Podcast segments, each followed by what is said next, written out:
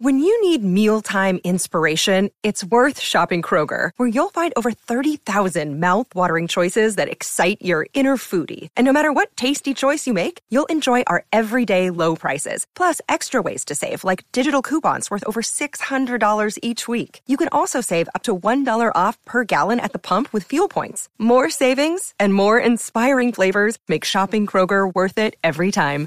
Kroger, fresh for everyone. Fuel restrictions apply. Look, Bumble knows you're exhausted by dating. All the must not take yourself too seriously and 6 1 since that matters. And what do I even say other than hey? well, that's why they're introducing an all new Bumble with exciting features to make compatibility easier, starting the chat better, and dating safer. They've changed, so you don't have to. Download the new Bumble now. Hi, I'm Dr. Caroline Leaf, and welcome to my podcast, Cleaning Up the Mental Mess. Each episode, I discuss simple and scientific ways to help you improve your mood, mind, and mental health. In this episode, I interview holistic child psychologist and behavior specialist, Dr. Nicole Beurkens, on how we can help improve our children's attention, anxiety, mood, and behavior. Dr. Nicole also shares some holistic ways to help children with autism, ADD and ADHD, and learning disabilities. We discuss the role nutrition plays in managing and treating neurodevelopment, what foods and activities are essential for optimal brain development, how to deal with parent guilt, and so much more. If you enjoy listening to my podcast, I would love for you to take a few minutes to subscribe and leave a five star review wherever you listen. And keep sharing what you've learned and loved on social media with friends and family. Sharing is caring, and I am sure you know someone in your life who could benefit from a little help cleaning up their mental mess. Now, on to today's episode.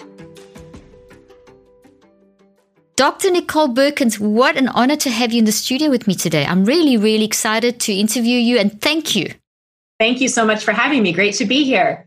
It's going to be a very interesting and important conversation. So, Nicole, before we start, can you just tell my audience a little bit about who you are, what you do, and what motivates you, and tell us something that's not in your bio, something, you know, we always like to know the little inside stories. I love it. That's great. Well, I am a practicing clinical child psychologist and nutrition specialist. So, currently, I have a private practice with a team where we specialize in evaluation and treatment of children through young adults who have a wide range of neurodevelopmental and mental health kinds of challenges. And we do that in a holistic way, merging things from the areas of functional medicine and nutrition, psychology, child development, education, all of those pieces. So that is my day job right now. And then I also do a lot of speaking and teaching, particularly of people in the medical and the education fields of how to best support children with these kinds of needs in school and medical settings. I started out my career as a special education teacher, so I've had a winding path to get here. I did not do the typical, you know, knew right what I was going to do when I entered college and went from there. But I actually think that's been really wonderful because the journey of starting out as a teacher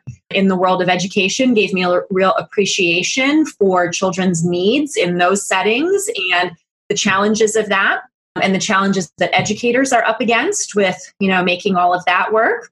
And then doing a lot of consultation and direct work with families and then going on to psychology and then going on to nutrition really as adding these pieces along the way to meet the needs of kids that i saw were unmet so that's been sort of the winding path of my career. On the personal side, I am a mom to four children. And I think that's important for people to know because it's easy for professionals to tell parents what to do. And it's another thing to understand what it's like to actually have to do those things.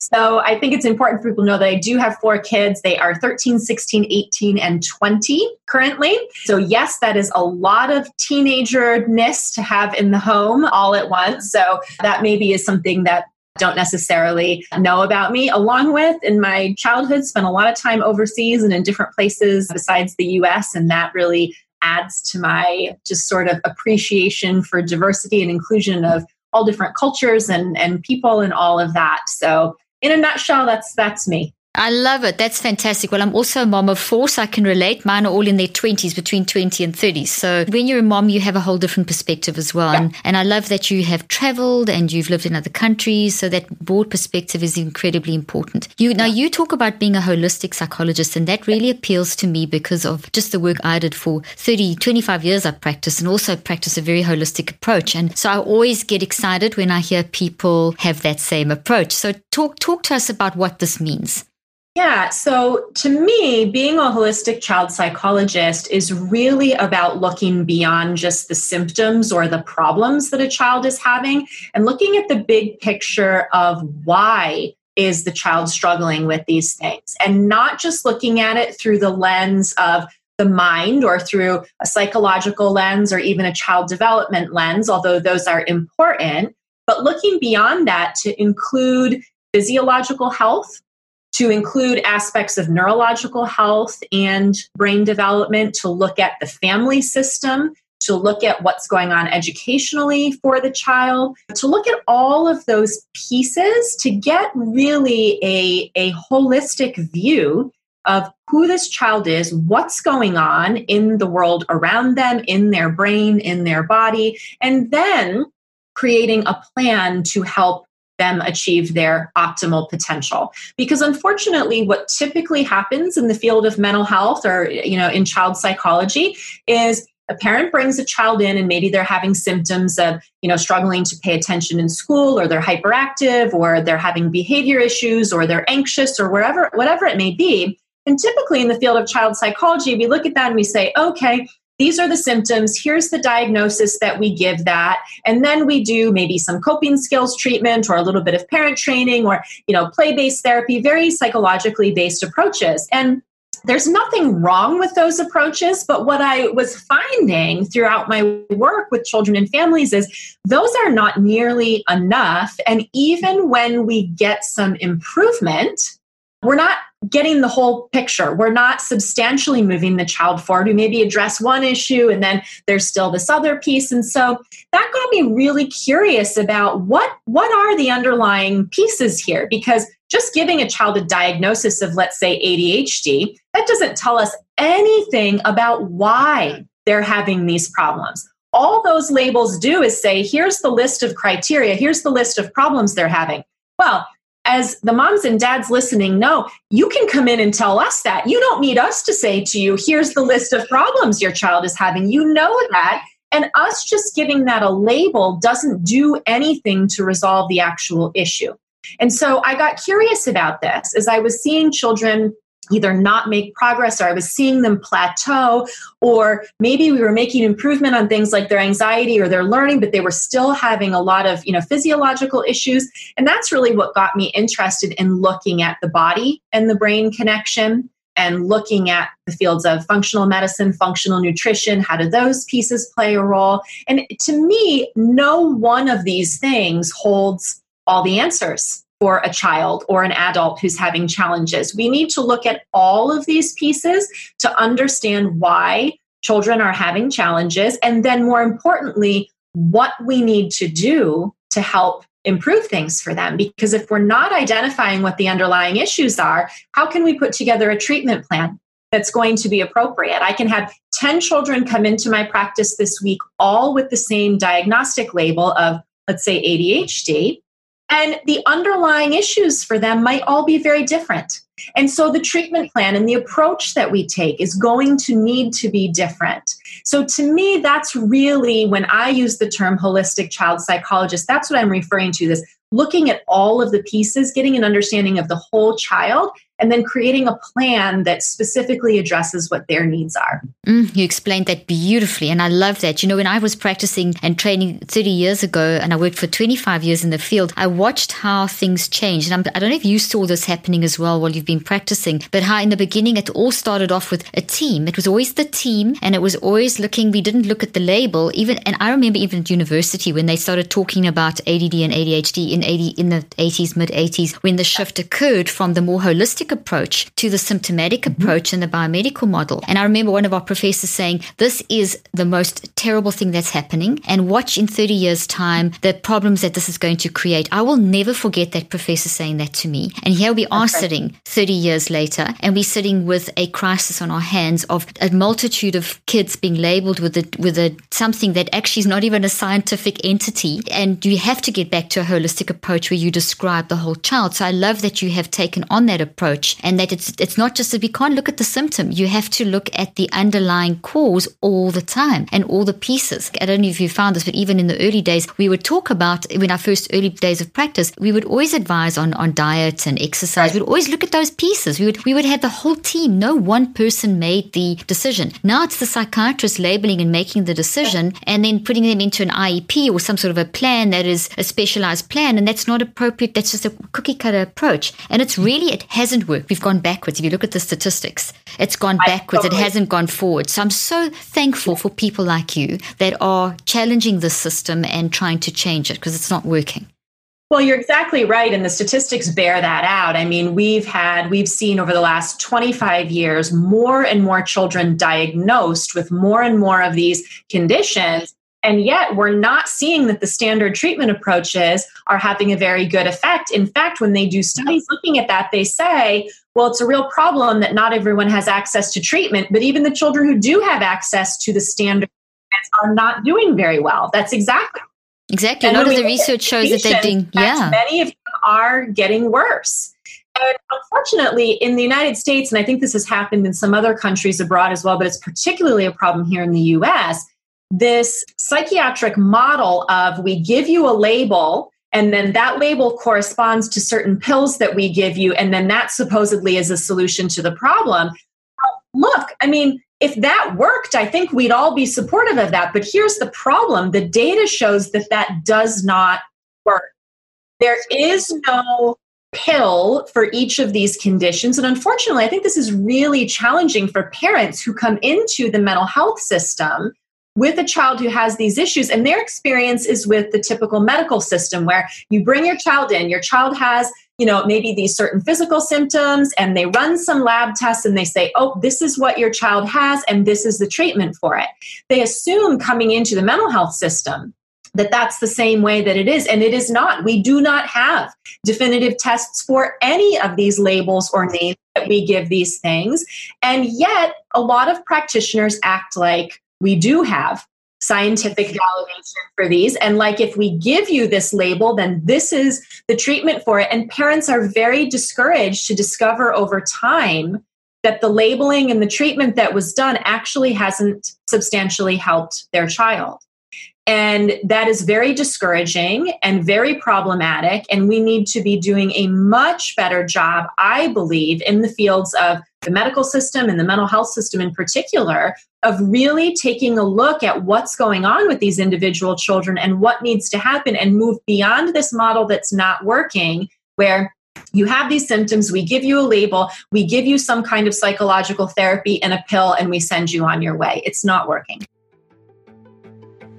Before we continue today's episode, I want to tell you about a new hair care brand I just started using and absolutely love. Function of Beauty is hair care that is formulated specifically for you. No matter your hair type, they create shampoo, conditioner, and treatments to fit your unique needs. How unique, you ask? Function of Beauty has over 54 trillion possible ingredient combinations to make sure your formula is as unique as you. Here's how it works. First, you take a quick but thorough quiz and tell them a little about your hair. Next, Function of Beauty's team determines the right blend of ingredients, then bottle your custom formula to order. Then they deliver your personalized formula right to your door in a cute customized bottle with your favorite color and fragrance. They even print your name on it. Plus, their formulas are vegan and cruelty free. They never use sulfates, parabens, or any other harmful ingredients.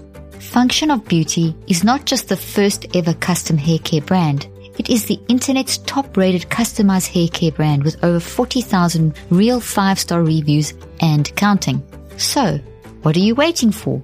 Go to functionofbeauty.com slash Dr. Leaf to take your four part hair profile quiz and save 20% on your first order. Go to functionofbeauty.com forward slash Dr. Leaf for 20% off and to let them know you heard about it from our show. That's functionofbeauty.com forward slash Dr. Leaf.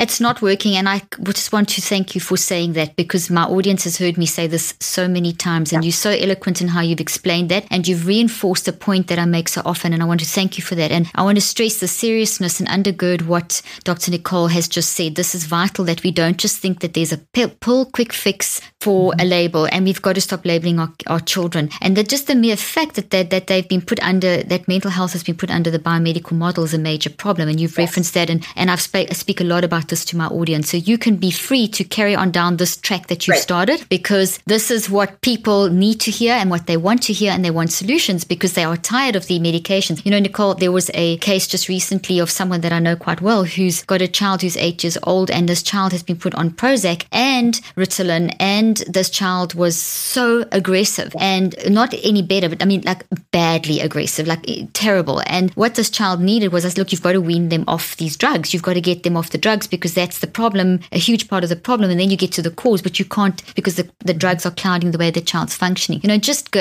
weaning off the Ritalin was quite a, it's, it's very difficult to come off these drugs. But once you are, the change in the child was dramatic. And now it's a process of getting them off the Prozac. But an eight year old, these drugs are changing the brain. These drugs are damaging the brain. They're not, and your brain can heal because yeah. it's neuroplastic. So once, and I've shown this with my clinical trials and my research, that once you, you, you use your mind correctly and do all the holistic things that you're talking about, your brain can rewire. And that's a message that is also not told to people enough. People right. think once your brain's damaged, that's it. That's not the case. Your mind changes your brain. So as your mind heals, your brain heals. But the fact of the matter is we should not be drugging an eight year old with drugs that aren't even safe for anyone. You know, we should be, as you say, taking that holistic approach and looking at all the reasons why in the first place.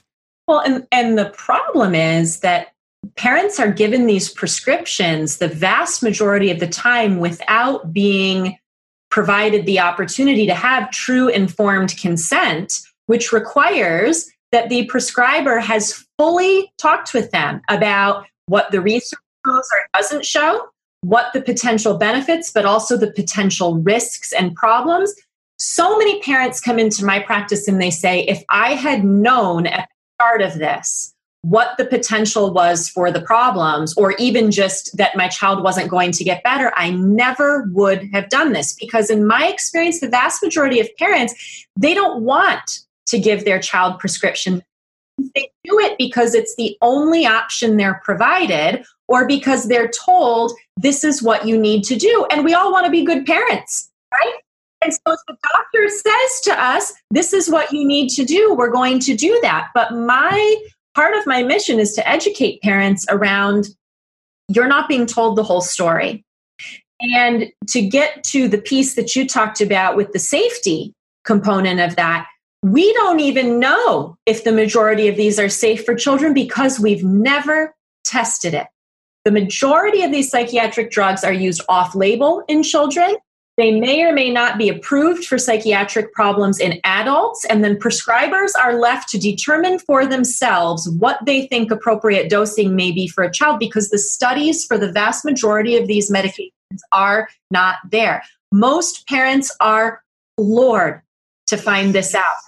You mean this Prozac I'm giving my eight year old hasn't had thorough safety and effectiveness studies for children? No and not even not even for adults. Even for right. adults uh, it, right. it's been shown that the side effects are not worth right. the, the slight gain on placebo. So it's not even it's not even safe for an adult. And as you say that i love what you said there. Thank you for saying that because the fact that people that they should be given full discussion around what these drugs are and all the studies a parent would never choose that. You would never put your child on something that's a pure risk. And the story that we have neurobiological correlates for add and adhd and that this is the, the problem. We don't have that knowledge. No, and no. it's never been, in billions of dollars, years and billions of dollars later, this has not been shown to be truth. It's really a myth. And it's, yes, learning disabilities aren't. Learning disabilities exist. But this label where they become this, this it, and that mm-hmm. there's something wrong with your brain. That's not it. There's a combination of factors around why a child has a learning disability for some whatever reason, and it's mixed in with the emotional, it's mixed in with the diet. I mean, look at how diets have changed. We we That's saw right. an, as the modern American diet increased, so we saw an increase in concentration. I mean, just the modern American diet literally puts that chewing gum in your brain. I mean, for want of a very simple explanation. parents aren't in, you know, aren't being told this. No, They've been no. they, they, the authoritarian patriarchal medical system that says I want the white coat, I'm the authority, you know, the authority, male and female, has made parents are scared to question. And Nicole, one more thing, I don't know if you've seen this as well, is so many parents have said to me, but my child, I was told if I don't put my child on this drug, they're going to be taken away from me or they're mm. going to be kicked out of the school. Now, when mm. that happens, that's just terrible. Right. And it, and that does happen unfortunately in some cases and especially where I think parents feel the pressure of it is with school. You know, teachers and school administrators saying, you know, you, you this is what you need to do. You need to go get a label of ADHD. Your child needs medication, which by the way, if you are in the United States is not legal for them to do, but that doesn't mean they don't do it. And parents feel very pressured you know, oh, my Say that again, Nicole. Say that again. Say that Yeah. again. that that it's illegal for schools to tell a parent that you have to go get this label you have to put your child on medication they cannot do that at least not in the public school system and yet that happens all the time where parents feel very pressured that they have to go to their doctor's office they have to get this they have to give this because otherwise you know their child is not going to be accepted at school their child's going to continue to be suspended or even expelled you know and so parents feel tremendous amount of pressure and yet when we look at some of the school dynamics that play into creating these problems for children, particularly when we look at the areas of ADD, ADHD, behavior disorders, learning disabilities, what do we see there? What we see is that as our schools have become less and less developmentally aligned or developmentally appropriate in their practices, meaning children are starting full time school earlier and earlier. Academics are pushed at ages three, four, five now. As a teacher, when I was learning how to teach, what we were doing in second grade is now what's done in kindergarten. Those are developmentally inappropriate practices. And as we have shifted towards those, what have we found? We have found that more and more young children are now being diagnosed, particularly boys, particularly boys who are younger in their class they're being diagnosed with ADD and ADHD and other behavioral disorders at higher rates. Why is that? A big part of it is because we are taking a child who developmentally should not be expected to sit for long periods of time, to be learning to read, to be doing these things, and we're putting them in an environment that's not appropriate for them. They aren't able to successfully do it, and then we're blaming it on them. And we're saying, because you have a problem. This is because you have ADD. No, it's because we are putting them in an environment that is developmentally inappropriate. And so there's so many pieces to this. And this is why just filling out a checklist at your pediatrician for five minutes and saying the teacher's concerned and here's the checklist and them leaving with a prescription for Ritalin, this doesn't even begin to address what the problems are. Gosh, I'm so glad you brought that up. You know, I spent years working in South Africa and in this country in schools and in the different, various different school systems and trained thousands of teachers. And one of the first things that I would do would be to, because they, they would call me in to try and uh, deal with all these issues, would be to go and address the system and say, listen, you can't get a child doing math at 7.45 in the morning when their cortisol levels haven't even risen yet properly until around about nine o'clock. They're not even able to focus. So you're obviously they're going to wiggle around. You don't give them, you're not doing enough e- exercise during the course of the day. They're not getting fresh air. They're getting fed food that is just totally blocking of you've got to address those components. And and in the schools where I actually did studies where we actually did that the changes were dramatic. But to keep to sustain the changes is another story because of the whole system. So it's a systemic thing like we see with so many things going on in America at the moment. The systems have to change. You know it's it's a bigger picture but it's so easy just to label but it pays it catches up. You know now we are in that honestly that professor that i mentioned at the beginning predicted a, the crash that we're seeing and we're seeing it in our kids we're seeing it in our systems we're seeing it across the board. And these kids are growing up to be adults with That's all right. this damage in their brain from these drugs which can heal. I want to just stress that you can your brain can heal because it's neuroplastic. So so yeah so here we've identified the problem. Let's start moving towards some and i know we can't solve the world's problems now and you have a lot of resources and there's many different things but what advice would you give to a parent who is sitting now because i know people are listening and they're saying, okay, that's me. I've got a child like that. I'm stuck in the system. I was forced to label. My child's on a drug. What do I do? Yeah, yeah. Well, I think first of all, it's important for parents to give themselves some grace around the fact that we all, as parents, do the best we can at any moment in time with the information that we have. So, regardless of what decisions you've made or not made or whatever to this point, you've done it with your child's best interests in mind and, and you've done it based on the information you've been given. When we know better or different, we can do something differently, right? So I don't want anyone feeling guilty or, you know, upset with themselves. But it is important whether your child is or is not on medication. It's important to look at these underlying pieces and get some of what I call the foundations in place. So, to look at nutrition as a big piece of this, because what we put in our child's bodies makes a huge difference in how their brain functions. If you put junk food in your child's body all day, sugar filled, chemical filled, poor nutrient quality food, what you're going to get is junk behavior and junk learning on the other end. That's just a fact. The research is very clear. Yeah, there's that. lots of research on That's that. right. Yeah. That's right. So we need to be mindful about how we're feeding our children. And that that's one piece of this and we can come back to some specifics on that if we'd like. Another piece is sleep.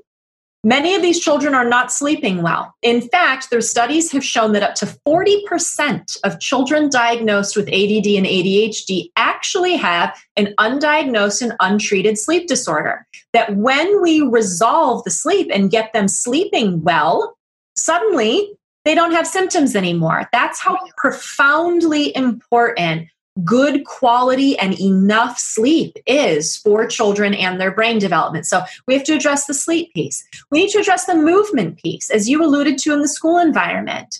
Children are more sedentary than ever before in history. And children, especially young children through the elementary years, movement, physical movement drives brain development. So when children are passively sitting in front of devices or sitting at desks when they're not actively moving their bodies, that has a very negative impact on brain development and on these symptoms. So that's another piece. And the screens, screen time, and addressing that and the addictive quality of that and ensuring that your child is not out of balance with spending way too much time on screens and then not enough time doing the other kinds of life things that they need to do to develop and to grow as a person, as a human being. So we've got the screens, we've got the stressors. We've got family stressors that sometimes need to be addressed. We've got trauma, all kinds of different traumas. And people say, oh, children don't have trauma. Many children have many different kinds of traumas. And so looking at those pieces, at, at stressors at school. How stressful is the school environment? Is the child being bullied? Are there peer stressors? What are the stressors in this child's life? And how can we address those? And then also the relationship piece. What's the parent child relationship like? What, what relationships does the child have that support their development, that support their emotional and behavioral regulation. So these are really the foundations that we need to look at. Whether a child comes into my practice and they're not on medication, they're doing other treatments, they're not, or they are on medication, it really doesn't matter. We need to come back to these pieces and get some good, strong foundations built in these areas. And then we can move forward if there are other specialized things that are needed or if the family would like to look at getting the child off of medication and you know maybe some other things that can that can be done then then we can do that. But we've got to understand the fundamental role that these areas play in what's going on with children. We've got to be willing to really look at those and take some steps in those areas. Mm, that's brilliant. I love that. This episode is brought to you in part by International Justice Mission. For more than 20 years, International Justice Mission has worked to end slavery and violence around the world and create more just communities where people aren't trafficked or abused in the first place. And an important part of this work is to provide trauma-informed therapy and care to people who have experienced this type of abuse. People like Ruby, who is from the Philippines. Ruby was 15 years old when her parents died. Shortly after, she was offered a job at an internet cafe across the country, but as soon as she arrived, she knew she had been tricked. Instead of working at an internet cafe, Ruby was sexually exploited over webcams to predators around the world. In an IJM undercover operation, Ruby was rescued and brought to safety, but that was only the beginning of her journey to freedom. Four years after her rescue, International Justice Mission supporters have walked with Ruby to make sure she has everything she needs to journey towards healing, especially trauma focused therapy. Today, Ruby is safe. Because of the healing she received, she was able to start dreaming of her future again. She graduated from college and is considering pursuing a law degree next. Trauma focused therapy is critical to help survivors move forward and heal. You can make this healing possible by providing an hour of therapy for a child like Ruby. For just $45, you can provide trauma informed therapy that will change a child's life. Head to ijm.org forward slash Dr. Leaf and help vulnerable children heal by giving the gift of therapy today. That's ijm.org forward slash Dr. Leaf. The link and more details will be in the show notes. Maybe what we can do is just touch on a couple of examples on each of those areas. And I'm just, I get so excited. I want to jump around because this is what I used to tell all my parents. And at the top of the prescription, I would say, read, read, read, because that's another element. They don't, you know, kids, you've seen the decline in the statistics of children not reading as well with the current system. You know, if you're not stimulating all those other areas, you, you, you people don't, you've got to read. My kids were taught to, they, they, they just, they always have a book with them. Reading is just a lifestyle. So those are very major elements too. But that's brilliant. What you've just said is, right. and they're such bad, and those are things that a parent can address almost immediately. You know, these are that's like a checklist yeah. that you can actually start looking at. Right. How can I change my child's diet? How can I introduce more exercise and that kind of thing? So, would you mind, Nicole, just maybe just touch on each of those with one or two tips to give parents a start point to start right. diving in? Wonderful. And you know, there's many resources on my website to help families approach these too. But let, let me give you some starting points. So, in nutrition, looking at some basic things as starting points with replacing sugary beverages with water. If you are soda pop drinkers, your child drinks a lot of fruit juice, sugary sports drinks, and, and we're not just talking about sugar and high fructose corn syrup, we're also talking about artificial sweeteners that are in things. These are neurotoxins for the brain. So we need to be looking at getting more water hydration. Hydration is essential for brain development, for learning, for emotional and behavioral regulation. So just things as basic as making sure your child's drinking enough water and reducing sugar in the diet. We know that that has a negative impact on all kids, on their ability to regulate themselves, on their blood sugar levels, which then determine their mood, their behavior, their anxiety, all of those things. So, looking to reduce sugar and a lot of those packaged chemical filled foods and replacing them with more nutrient dense foods. Kids need to be eating more fruits and vegetables. You know, we all sort of know this, but we think about it in terms of physical health. And what I want parents to start to understand mind, is brain, mind, and brain that's health. right. Eating more fruits and vegetables, eating lean proteins, eating whole grains. These are not just about weight and about physical health. This is about brain development and brain function for our children. So, all of those things that we know we should be doing for ourselves, those are things we need to be doing for our kids too in the nutrition realm. And of course, then there are lots of targeted nutrient therapies and things which we won't get into here, but I do want your parents listening to know that these are good research based effective options. We can use targeted nutrient supplement protocols, targeted amino acids, specific kinds of specialized diets for children who need them that can make a profound difference. So, again, those are more advanced things that you work with a practitioner on, but to just know that those options exist and are valid and that you can find people to help you with those. That's brilliant. I want to just add to the food thing. What you've given there is absolutely essential advice. And I have a, I wrote a book called Think and Eat Yourself Smart, and there's a whole section in there where I explain about a lot of my audience are familiar familiar with this, but the impact of sugar on the brain and what it does and how it actually literally kills brain cells. And, you know, you can rebuild them again, but you have to, that, so, and also that the effect of sugar, like just pure sugar, I mean, you know this, it's like take, giving your, you know, cocaine in your brain. You're not going to give your child cocaine. So, you know, giving your child a junk food cookie is actually, you, you, it's mm-hmm. actually safer. If you look at the addiction, the seven top addictions, cocaine is less addictive than the modern American diet. The modern American diet's number two and cocaine is number 7 mm-hmm. So if you con- just considering that, yeah. and it's more difficult to withdraw from the modern American diet than it is to withdraw from cocaine. I mean, those are just reference points because we think cocaine, we would never give our child cocaine, right, but we give right. our child the modern American diet. So I try and tell people the modern American diet is actually worse than cocaine, and you're not going to give your child cocaine. You know, so just that kind of is a reference point. This is like it, it's it's so important what you're saying. We can't just oh that's just for it's fundamental. It's what it, diet is absolutely essential for brain development. So thank you yeah. for stressing that. Yeah,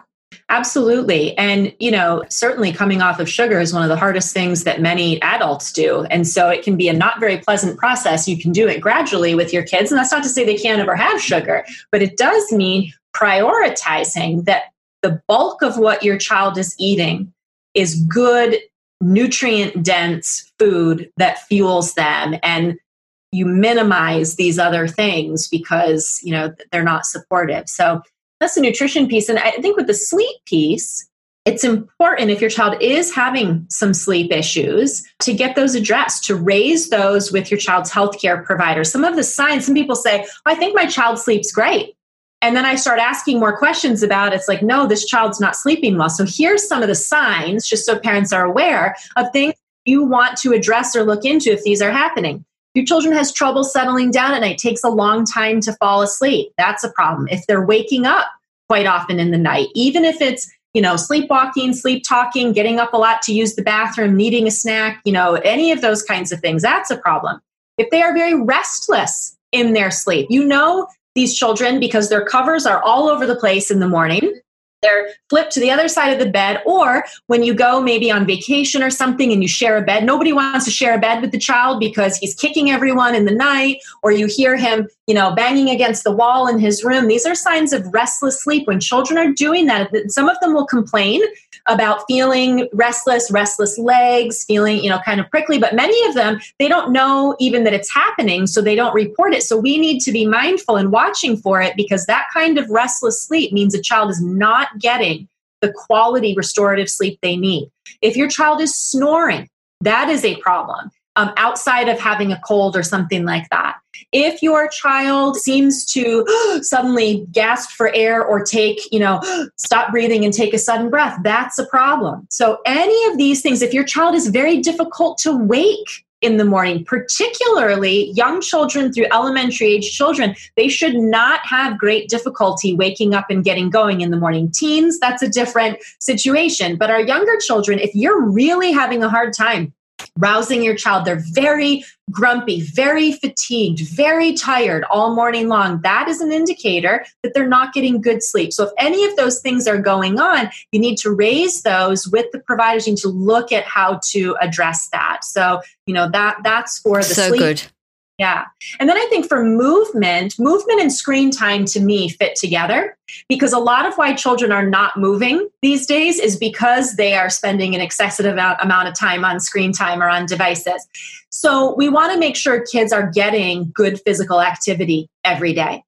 Essential, essential. And that means putting down the devices and going out to play or when the weather is bad, inside, building forts, wrestling, jumping on the trampoline inside, doing obstacle courses in the basement, getting outside, riding the bike, playing outdoors, going for family walks. All of these things are really, really important. And so I, I encourage parents as a starting point to look at the day or look at the week and see is my child getting good periods of physical play and activity throughout the week or not? And if not, or you say, well, a little bit, but not much, look at how you can build that in each day. And then that goes along with minimizing the electronics, setting some limits on these are things that we're going to prioritize before we do screen time.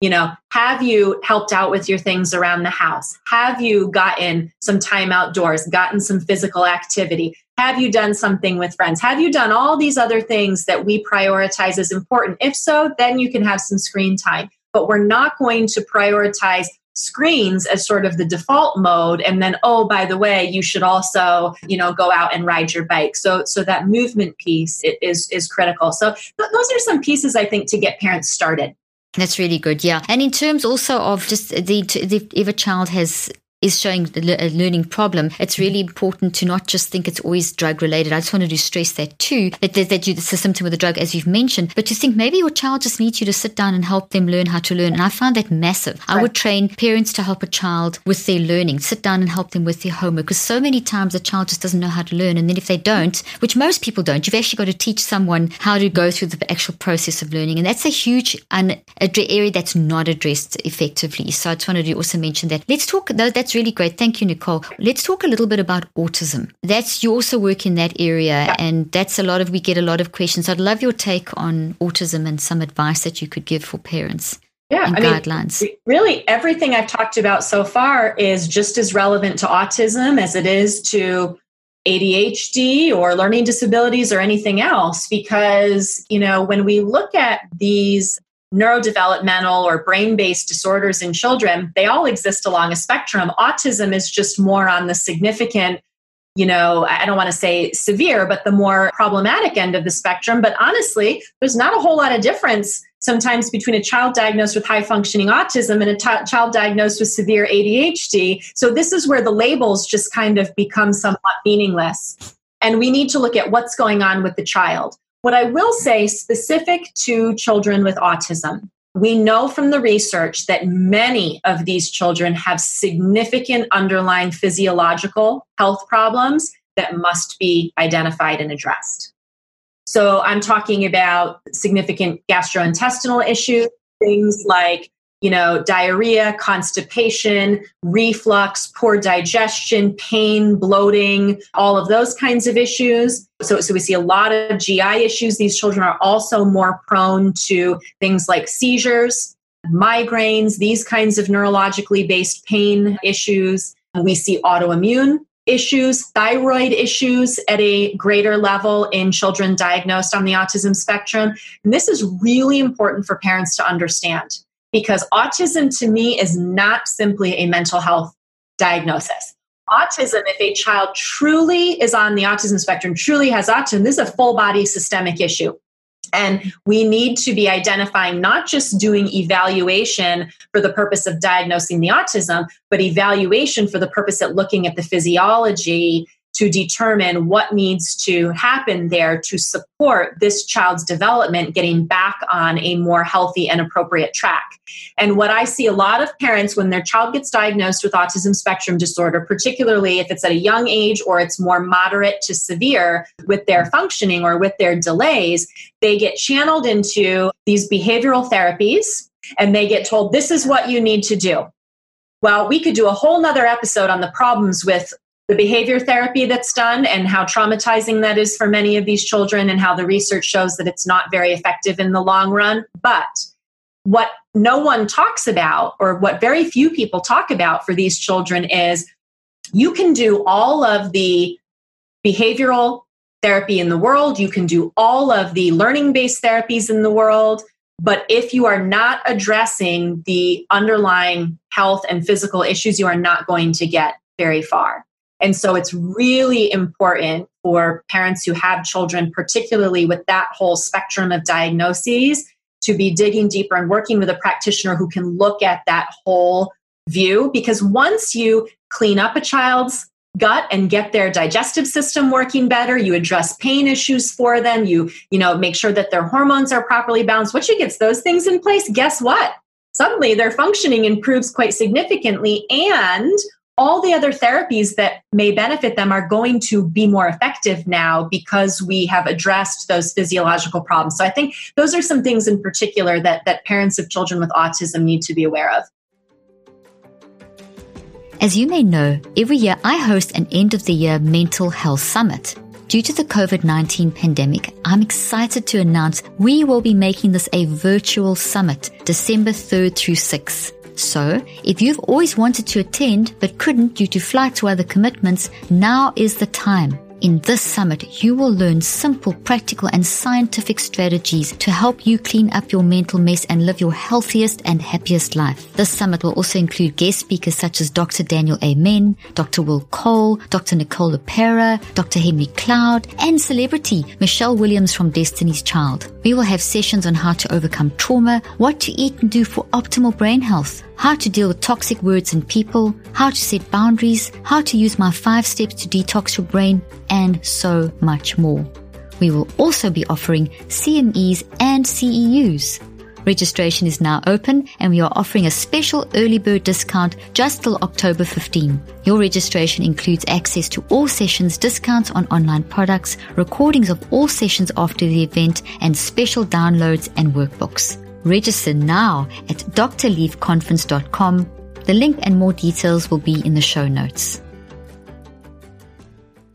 I'm so glad you addressed that. And, I, because there's such a, it's quite new, the research on the enteric nervous system and the whole, the relationship to autism. And I know back in the 80s, they sort of would work around that area, but that's become very significant now. And the other piece of the puzzle that I always, when I used to work with autism, is a lot of, you know, language therapy is very important, is, is to mm-hmm. be able to actually spend the time, as opposed to the behavioral therapies, to actually that's spend right. the time with language therapy. And that is very, very, very, very, very good therapy for for autistic kids. And that goes to the whole socialization and everything, but they need help in terms of communication. So the That's communication right. and language side is, is a vital component. And, and the relationship component of that. Yes, that comes in with communication. Is, this is the piece mm-hmm. of where what we're really seeing is that the relationship based treatment of autism, which includes developmentally appropriate progression of communication development, those are far better and more effective choices in the long run than than strict you know ABA behavioral based therapy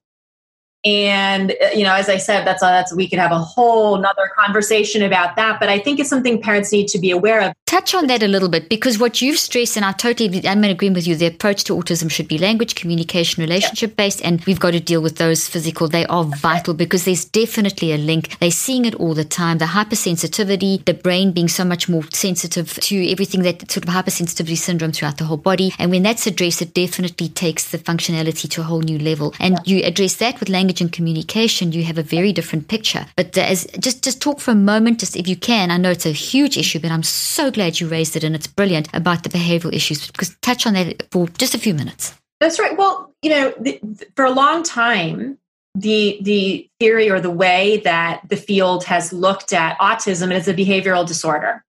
And we have all these behavioral characteristics that we use to diagnose it. I'm here to say autism is not a behavioral disorder.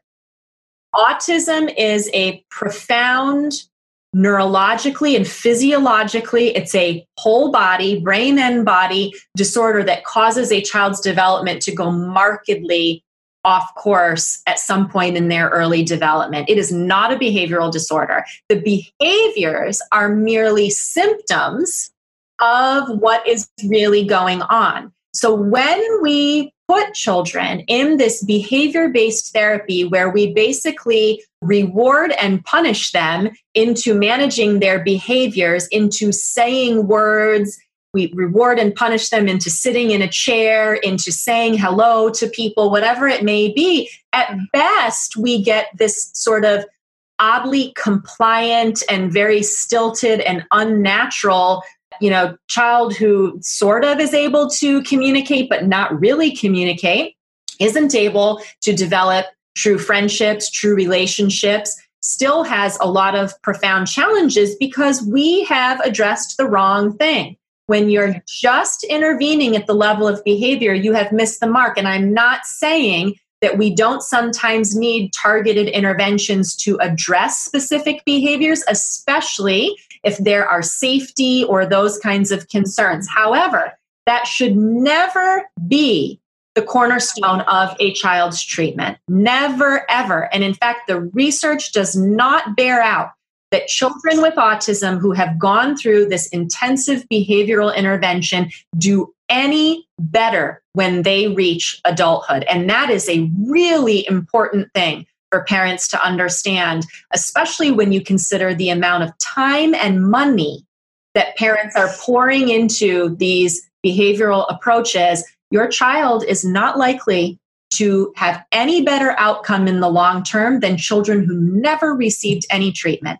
And that's really important for them to understand. And instead, what you want to focus your time, money, energy, and efforts on are these other things we're talking about that the research shows actually get to the root of these issues and support true developmental progress, communication, relationship based approaches, getting the medical problems taken care of, addressing the nutritional components. These are the pieces that truly do make a difference and honestly that feel a whole lot better to families because they say, well, this feels right to us. This reduces our stress. This we're making progress with. So just, just uh, some important things, especially again for families who are dealing with children on the spectrum, some important paradigm shifts or, or some new ways of thinking about this that they may not have been exposed to. Brilliantly said. Thank you so much for stressing that. You know, it's almost like we're going back to how they always work with autism in the 50s and 60s and 70s. We kind of, and then it changed in the mm-hmm. mid 80s and 90s to this more behavioral approach. And we mm-hmm. see from the research that it is not working. That's and that's right. very, I, I, want to undergird that and stress that the scientific research shows that the behavioral approaches are not working. Right. The good old fashioned language, communication, relational, and nutritional, and then this extra component that they know, which is more recent research research, which is addressing the phys- physiological, much,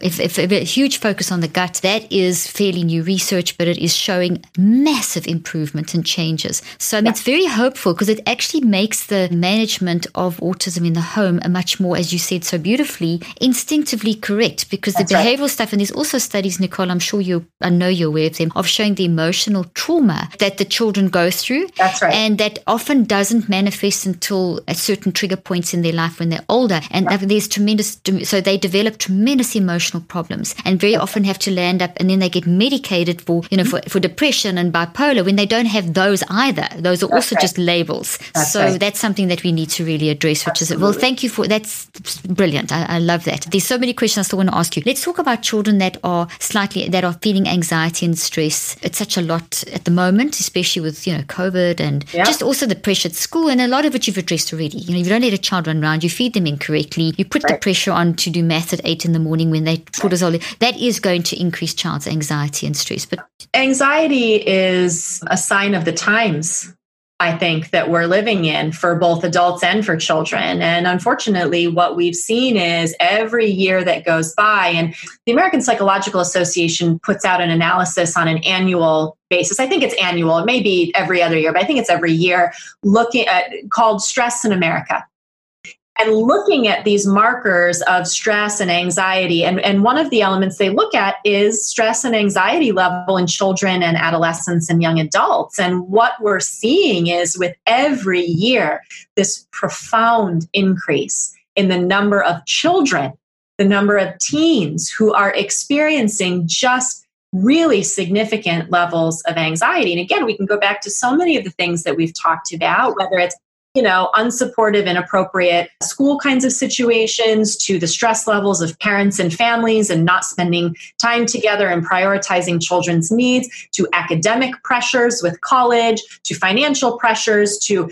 peer pressure to the issues with social media. Growing up in a 24 7 internet connected world that you know people in our generation we didn't have to deal with that. So in a perpetual summer perpetual cycle of activity. That's right. So all of these pieces so as parents, we need to recognize that the environment right now that we're raising children in is such that anxiety is a much more prevalent problem that we need to be aware of and that we need to be taking steps to support these issues in our children, to helping them become more emotionally resilient, to helping them take care of their brains and bodies in a way that keeps anxiety at an appropriate level. How they're eating, how they're sleeping, how they're moving, all of these pieces, especially as they get into those teen years and start to make some of those decisions for themselves.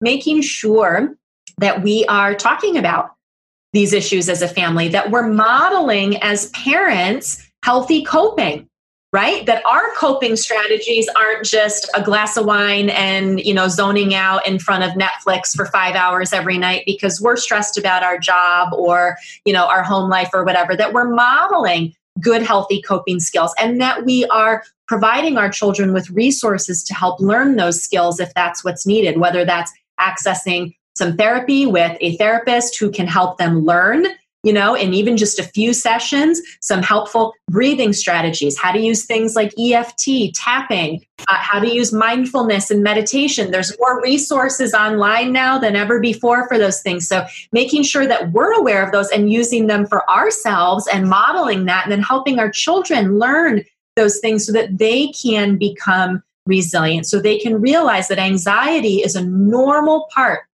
of living a healthy life.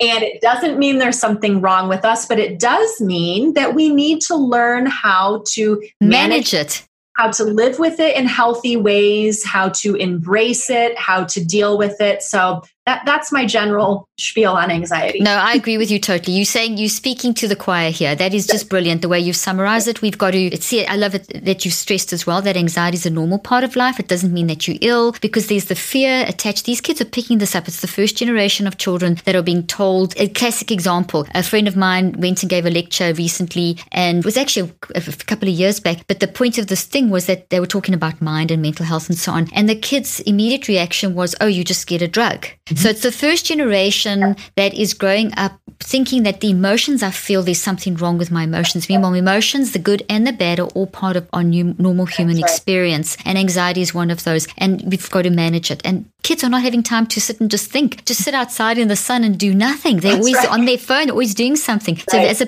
the most simple thing we could tell a parent to do to reduce anxiety is to let your child do nothing. And I know you have an article about it's good for your children to be bored, and so you so talk about how how people can find out more about you, and you've got some great resources. I've got your website pulled up. You've got some great resources and blogs and so on. Thank you. Yeah, I've got, uh, gosh, hundreds of articles and videos and things at this point. Yeah, so drbeurkens.com, D R B E U R K E N S.com is my website.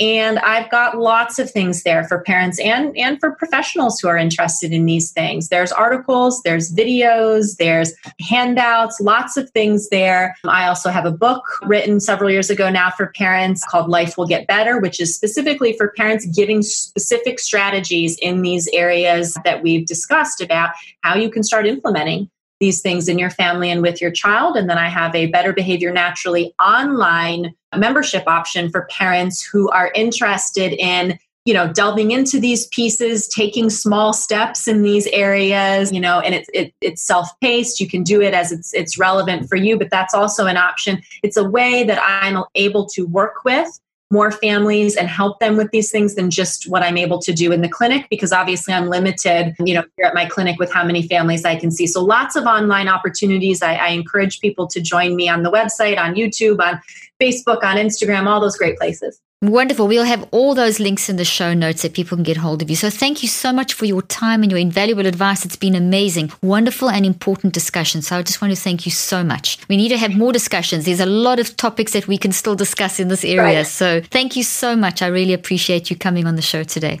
Thank you for having me and for the great conversation. No, it's been amazing. Thank you so much. I hope you found today's podcast interesting and helpful. If you want more tips and help with managing anxiety, depression, and mental health, be sure to visit my website at drleaf.com and to sign up for my weekly newsletter where I also include a schedule of my speaking events and so much more. And follow me on social media. I'm on Twitter, Facebook, and Instagram. Just look for Dr. Caroline Leaf. Also, I love seeing all your posts on social media about this podcast. I love seeing what resonates with you and what you've learned. So be sure to continue posting and tagging me and letting me know what you think and how these tips worked out for you. And don't forget, leave a review and keep spreading the word about this podcast. Thank you for joining me today. I really hope you learned something new and helpful. Till then, I'm Dr. Caroline Leaf.